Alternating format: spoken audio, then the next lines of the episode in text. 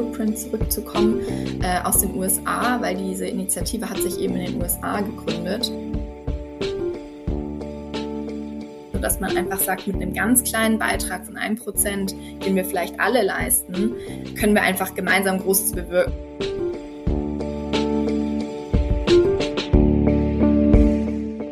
Herzlich willkommen bei Future.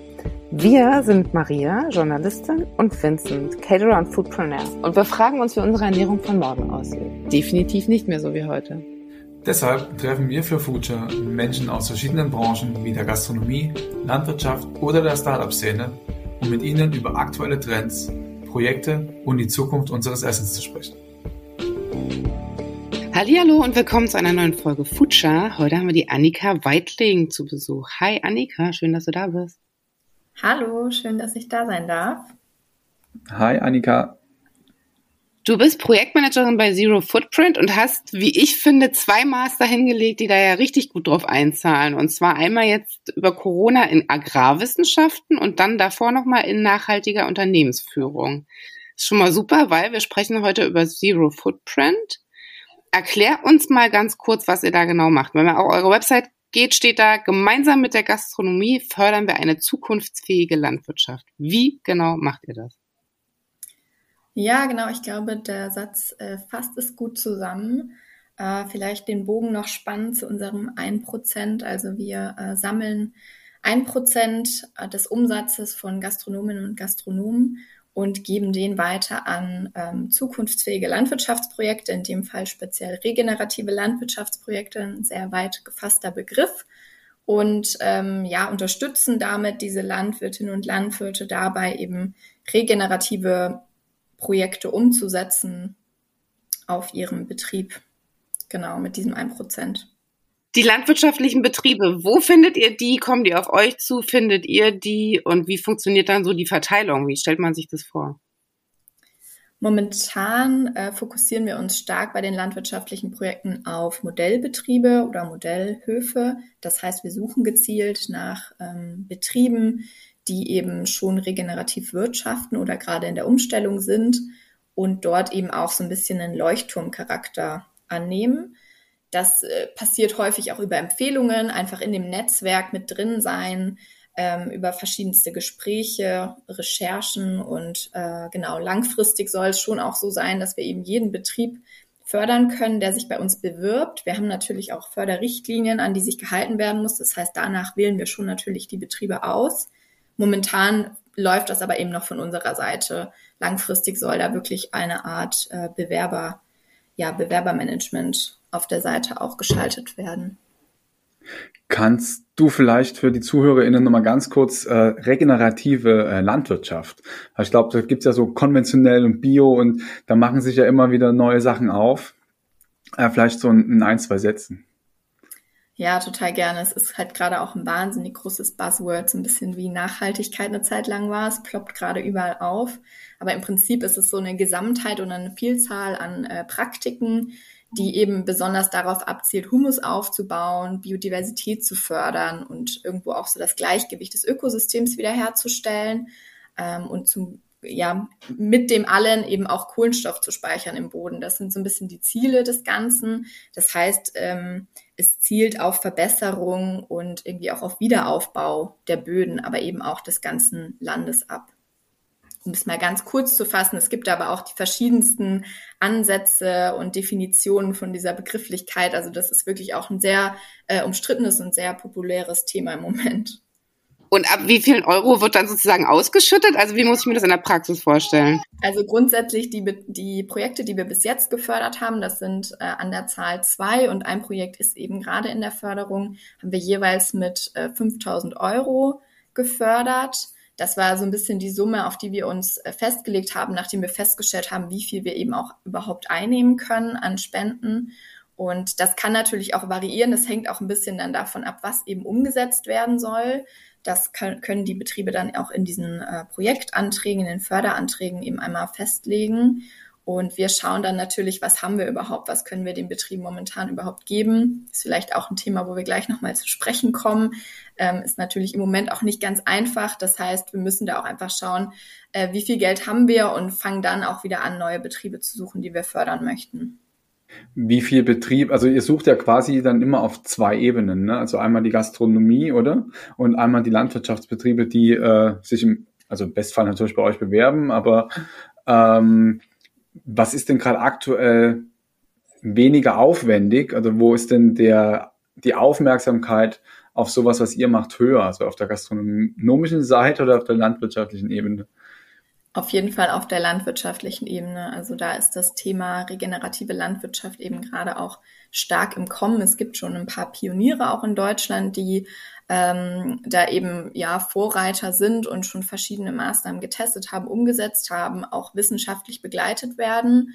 Und auf gastronomischer Ebene ist es eben so, dass das Thema doch noch sehr viel Erklärung bedarf.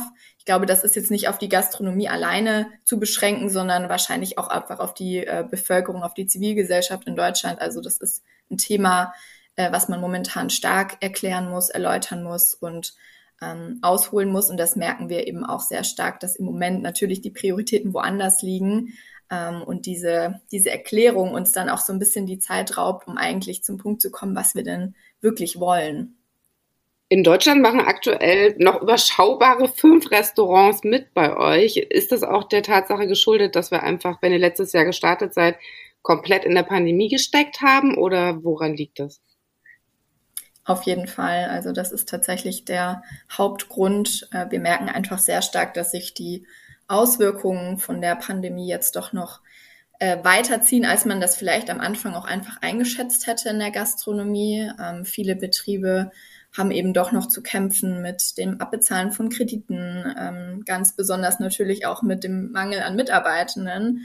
Und das merken wir natürlich, dass da einfach der Fokus gerade auf anderen ähm, Themen liegt und wir dann mit einem Klimaschutzprojekt eben nicht an vorderster Stelle stehen und da auch selbst dieses eine Prozent, was ja wirklich ähm, nicht äh, viel ist, wenn man es jetzt mal auf eine Speise runterrechnet, wenn man sagt, man geht für 30 Euro essen, dann sind das 30 Cent.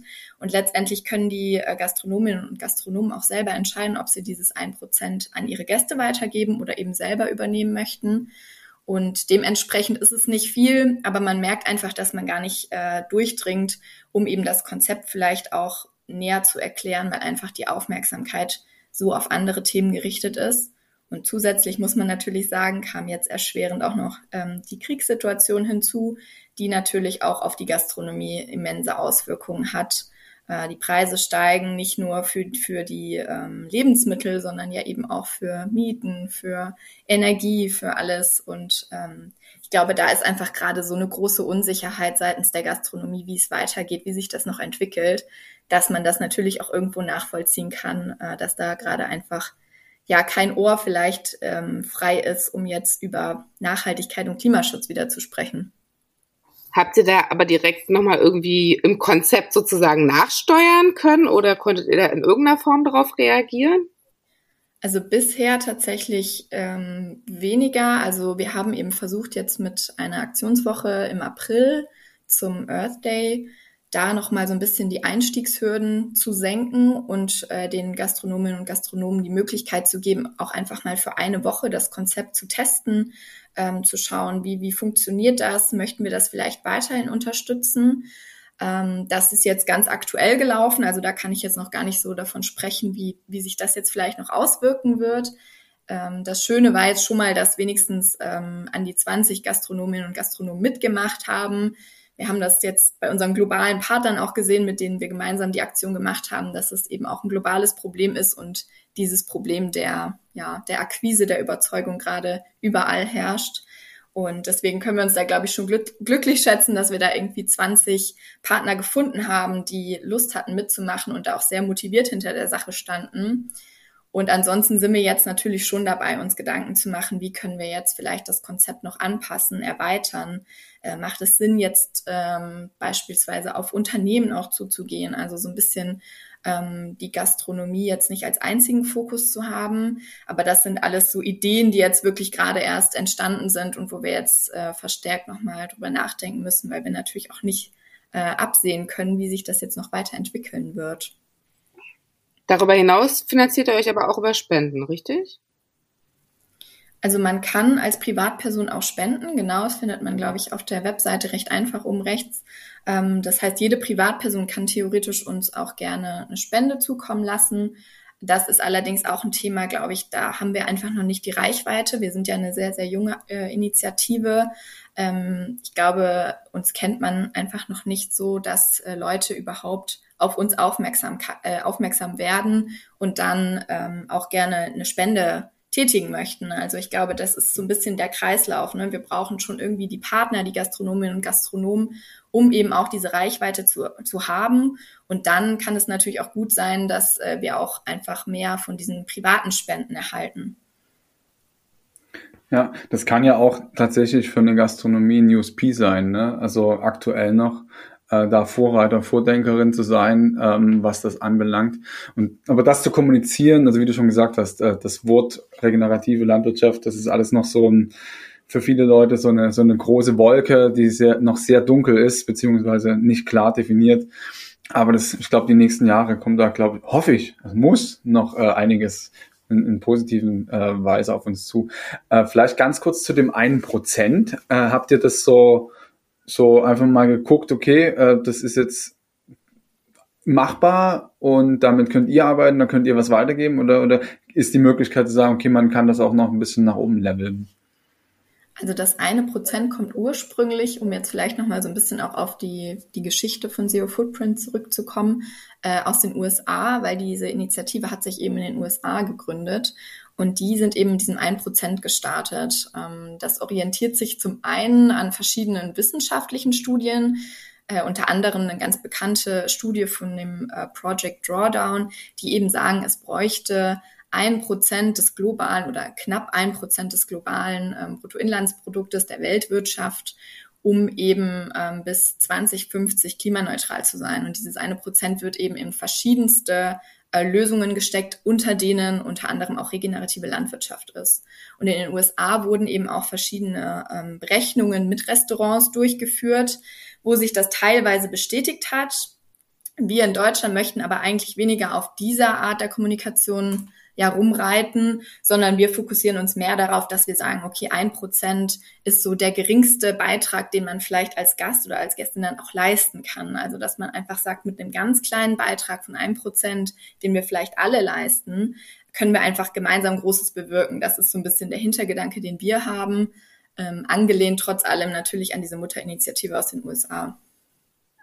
Wann genau ging das da los? Also, weil man sieht ja auch bei euch auf der Seite, da sind natürlich deutlich mehr Restaurants schon dabei.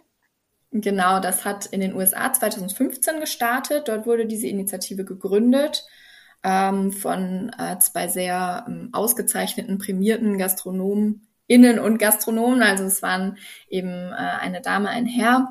Und ähm, das hat sich deswegen dementsprechend dort auch schon entwickelt. Man muss vielleicht auch dazu sagen, dass regenerative Landwirtschaft in den USA schon ähm, ein bekannterer Begriff ist, ein bekannteres Konzept ist. Ähm, es braucht nicht mehr ganz so viel Erklärungsbedarf wie hier. Das ist so das, was wir zumindest in Gesprächen mit, unseren, mit unserer Initiative vor Ort feststellen. Und genau, es gibt die Initiative ansonsten eben auch nochmal in äh, Kopenhagen. Die sind so ein bisschen für die skandinavischen Länder zuständig und in Hongkong in Asien. Und die sind auch beide noch sehr, sehr, ja, sehr jung, sind äh, auch erst alle in den letzten zwei Jahren eben gestartet. Okay, wenn du sagst Hongkong, dann äh, hat China da nur wenig mit zu tun, oder? Also mit dieser genau, Richtig. Also das ist okay. wirklich sehr lokal vor Ort in Hongkong, ja. Okay. Was sind so die nächsten Länder äh, und, und, und Teile der Welt, wo, wo ihr rein wollt? Oder wo es sinnvoll ist vielleicht auch? Also für uns als, ähm, als deutschsprachige Initiative, wir sind ja im Moment Zero Footprint Deutschland, ähm, haben aber schon das Ziel, eben auch in die anderen deutschsprachigen Länder mit reinzugehen. Also Schweiz, Österreich, Liechtenstein sind so ein bisschen die Länder, auf die wir abzielen. Allerdings muss man da sagen, dass das jetzt so ein bisschen gerade nicht die Priorität hat, sondern vielleicht dann nochmal ja aufs Bild zurückkommt, äh, wenn wir merken, in Deutschland tut sich da wieder was. Weil in den anderen Ländern außenrum wird die Situation gerade sehr ähnlich sein. Ich bin jetzt trotzdem nochmal neugierig. Die Gründer da aus den Staaten, wenn du sagst, eine Gründerin, ein Gründer, wer war das? Kennt man die? Also wer ist das? Äh, nennen sich Anthony Mint und Karen Lebowski. Äh, sind beides äh, Gastronomen, ähm, haben, sind, glaube ich, in dieser, diesem, in dieser Branche schon bekannt vor Ort, haben dann eben auch mit der Initiative Zero Footprint äh, recht schnell einen tollen Preis gewonnen.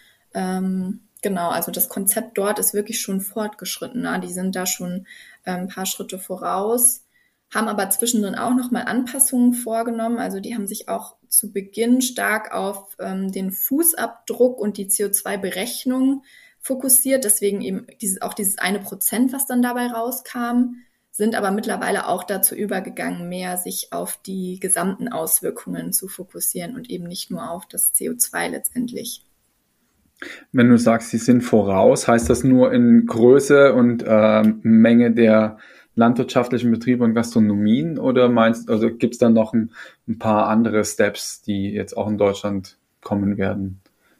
Ja, also zum einen in der Größe natürlich, zum anderen ist es aber zum Beispiel auch so, dass es äh, in dem Bereich der Landwirtschaft in den USA schon verschiedene Berechnungen gibt, wie viel CO2 den Böden speichern können durch verschiedene Maßnahmen. Und das ist ein Thema, das steckt halt hier in Deutschland noch sehr in den Kinderschuhen, wird von einigen ähm, Startups jetzt in letzter Zeit auch stark forciert, auch von der Politik aufgenommen. Da gibt's auch ähm, mittlerweile Förderprojekte, Fördervorhaben ähm, zur Berechnung von Humus.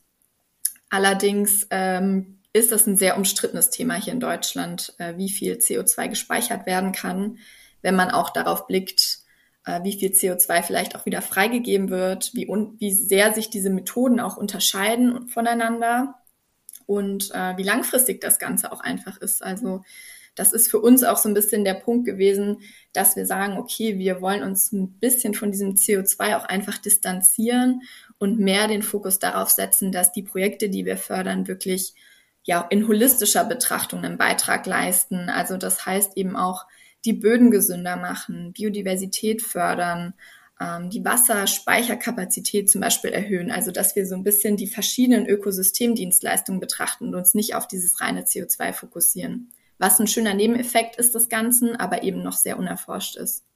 Ich würde gerne mal kurz auf die landwirtschaftlichen Betriebe eingehen wollen, äh, die ihr ähm, oder mit denen ihr in Zukunft auch zusammenarbeiten wollt, weil du gerade gesagt hast, auch Wasser und das ist ja auch gerade bei äh, rein pflanzlichen Produkten immer wieder ein Thema, ähm, also einfach der erhöhte Wasserverbrauch im Gegensatz zu zum Beispiel auch ähm, tierischer, ähm, tierischen Proteinen, sage ich jetzt, also Lebewesen.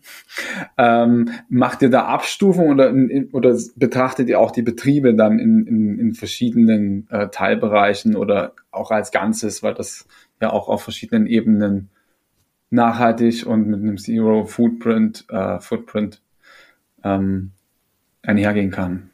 Also du beziehst dich jetzt auf unsere landwirtschaftlichen Projekte oder auf die gastronomischen Betriebe? Ja, auf, äh, auf die landwirtschaftlichen Projekte. Okay. Ähm, also wir stufen ab bei den Betrieben in unserer Förderrichtlinie auch nochmal zwischen dem Betrieb als Ganzes und dem Projekt, was wir wirklich fördern. Das heißt, wir haben bestimmte Vorgaben oder Richtlinien, die der Betrieb wirklich erfüllen muss. Und das geht eben von ökologischen ähm, Standards über soziale Standards, also auch ähm, die Bezahlung der Mitarbeitenden beispielsweise, bis hin zum Tierschutz. Das ist eben auch für uns ein wichtiger Punkt, wenn der Betrieb eben Tiere vor Ort hat, dass wir da bestimmte Regeln haben, äh, die da auch einfach eingehalten werden müssen, wenn der Betrieb von uns gefördert werden möchte.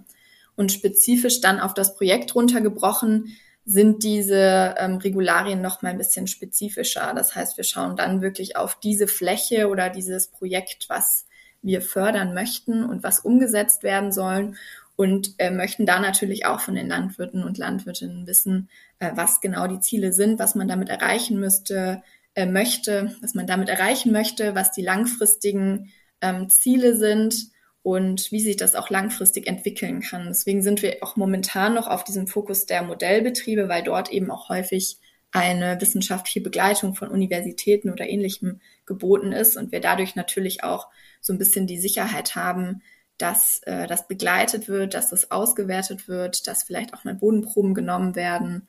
So, das ist so ein bisschen der Hintergrund. Letztes Jahr euer Auftakt total cool als Initiative und Partner der Berlin Food Week und du hast gesagt, diesen April hattet ihr eure Aktionswoche. Was kommt dann 2022 noch? Ja, das ist jetzt die spannende Frage. Für uns war jetzt natürlich im April die Aktionswoche schon so ein bisschen der ähm, große Aufschlag dieses Jahr. Was wir allerdings auch planen, ich glaube, das darf ich schon vorwegnehmen, ist, dass wir gerade äh, ein Video drehen, das eben nochmal das Konzept erläutert und so ein bisschen auch diesen Kreislaufgedanken dahinter darstellen möchte. Und das ist tatsächlich wirklich gerade jetzt noch im Dreh. Und wir hoffen natürlich, dass wir das ähm, ja noch, noch jetzt in der ersten Hälfte des Jahres auch veröffentlichen können und damit vielleicht nochmal den Anreiz schaffen, auch einfach so ein bisschen dieses Konzept nochmal kurz und prägnant darzustellen, wirklich auch ähm, Personen zu zeigen, die involviert sind äh, vor Ort und damit nochmal ähm, eine Möglichkeit zu haben, ja, uns besser aufzustellen oder auch in, besser in die Kommunikation gehen zu können. So, das ist, glaube ich, der eine Punkt.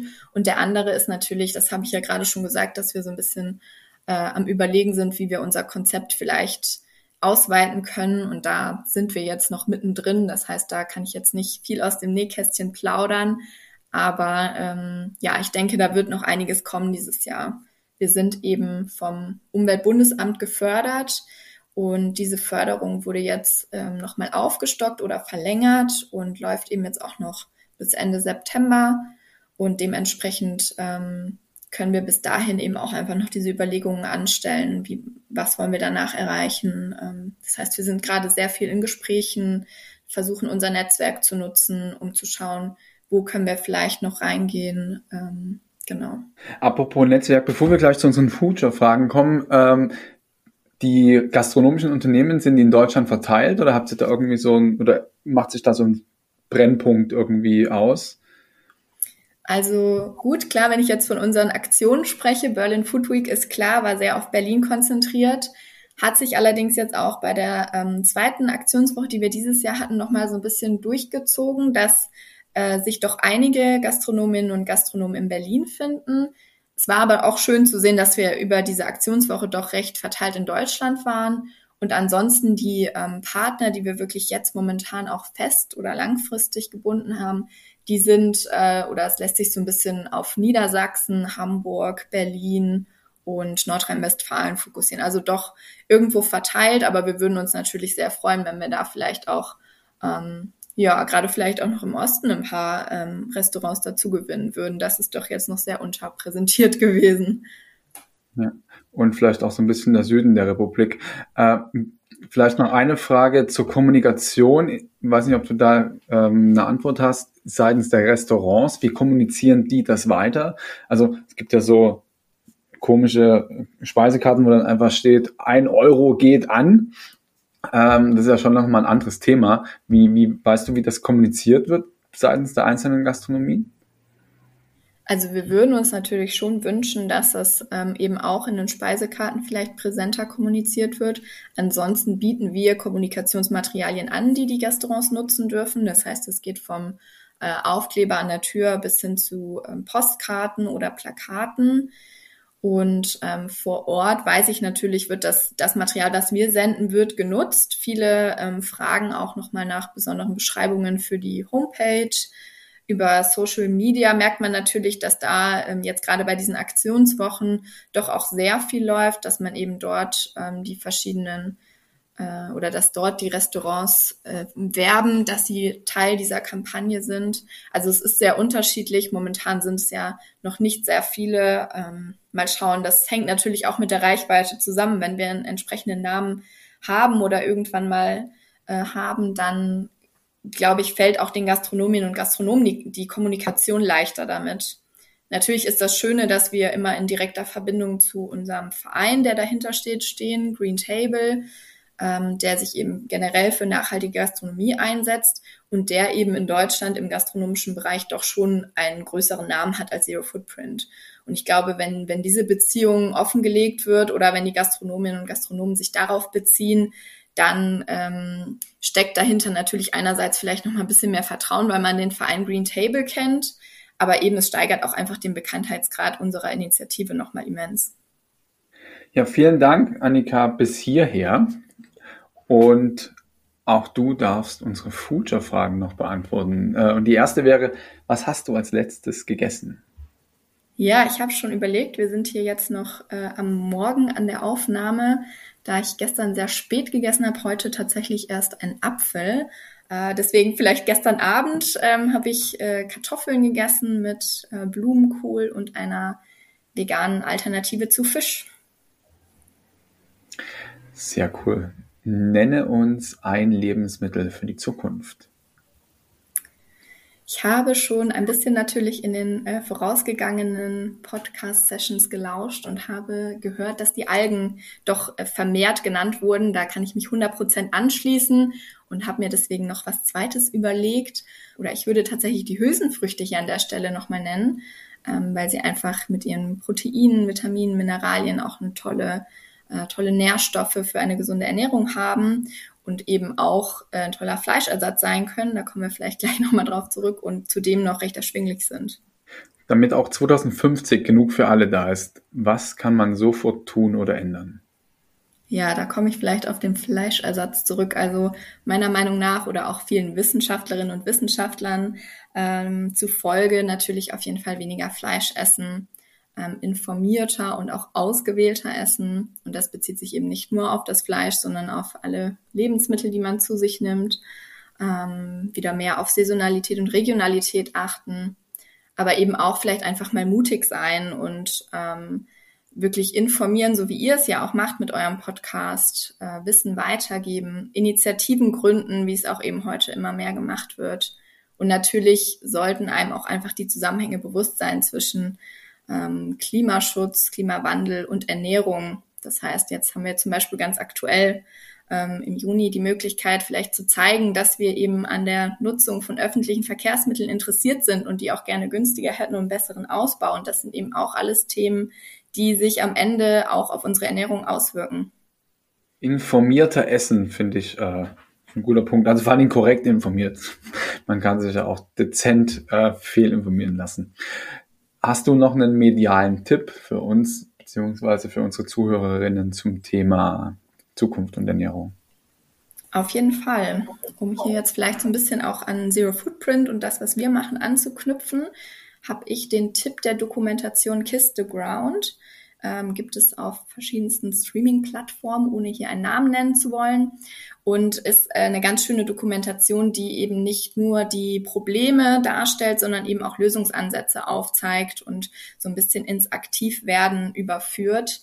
Äh, das heißt, Möglichkeiten aufzeigt, wie die Klimakrise aufzuhalten ist und der Fokus hier auch nochmal besonders auf den Böden liegt, was natürlich, na, was natürlich uns bei Zero Footprint auch sehr am Herzen liegt.